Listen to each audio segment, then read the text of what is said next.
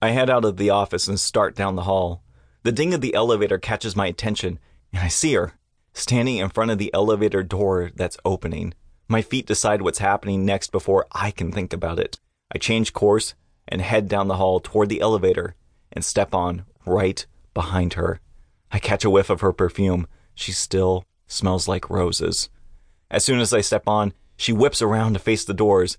Dean! Her mouth stays open, and her eyes are comically wide as they dart over my shoulder, like she's calculating whether she can make it past me and out the doors before they close.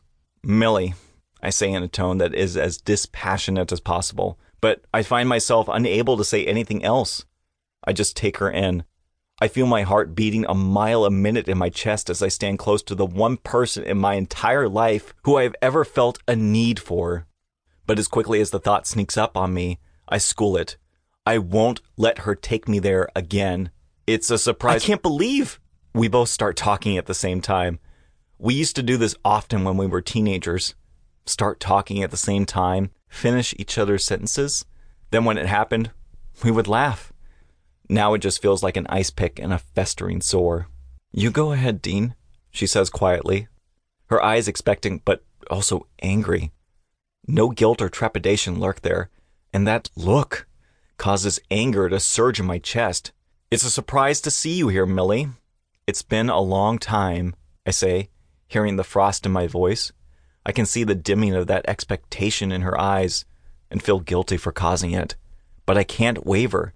This woman still has the power to bring me to my knees. She doesn't even need to try. I already want to make her feel better. I get my mind straight and keep talking. I just wanted to ask you to please not mention our past association to Crystal. I don't want to rekindle it. I'm not sure whether you think that's going to happen, and I just want you to know it's not. she makes a sound. It's a sharp gasp. And she looks at me with eyes full of hurt, and that hurt turns to scorn. Her lips twist slightly, and she straightens her shoulders and lifts her chin. Her eyes blaze at me, and I feel the force of her anger like she's shooting it with lasers at me.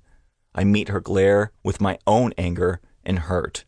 You know, Dean, when I walked into this building, I had no idea you'd be here, but obviously, that's exactly how you wanted it. She stops and looks at me, her eyebrows raised in indignation and ire. Shit, how does she know? As if I had spoken those words aloud, she says, Hm, how do I know? Crystal told me. I guess you didn't plan on her hiring me, right? What did you intend when you asked her to bring me in? She demands. And like a cat caught in the trap he laid for a mouse, I'm stuck. I can't say a word. I wasn't hoping for anything other than to get a contract to plan a party. If I had known I would see you here, I wouldn't have come. Did you want to humiliate me? Well, you failed. I got the job, and Crystal thinks you're crazy for acting the way you did. But now that I know I wasn't brought here because of my talent, I don't want it. Her voice is so cold. Every word is like chips of ice falling from her mouth. I don't know what I expected in response. I don't know why it hurts to hear her say that. My anger starts to simmer. She's the one who abandoned me at a time when I needed her. She's the one who got fucking married and had a child with someone else. Why would she be so pissed at me? I start to rebut her. Milly, you don't. She turns and presses the button to open the door as it hits the ground floor and cuts me off. Thank you for going out of your way to let me know in no uncertain terms where we stand. I will say I was happy to see you. I'm not so petty I can't say this, even if you aren't happy to see me. I've missed you so much. I've thought of you and wished you well.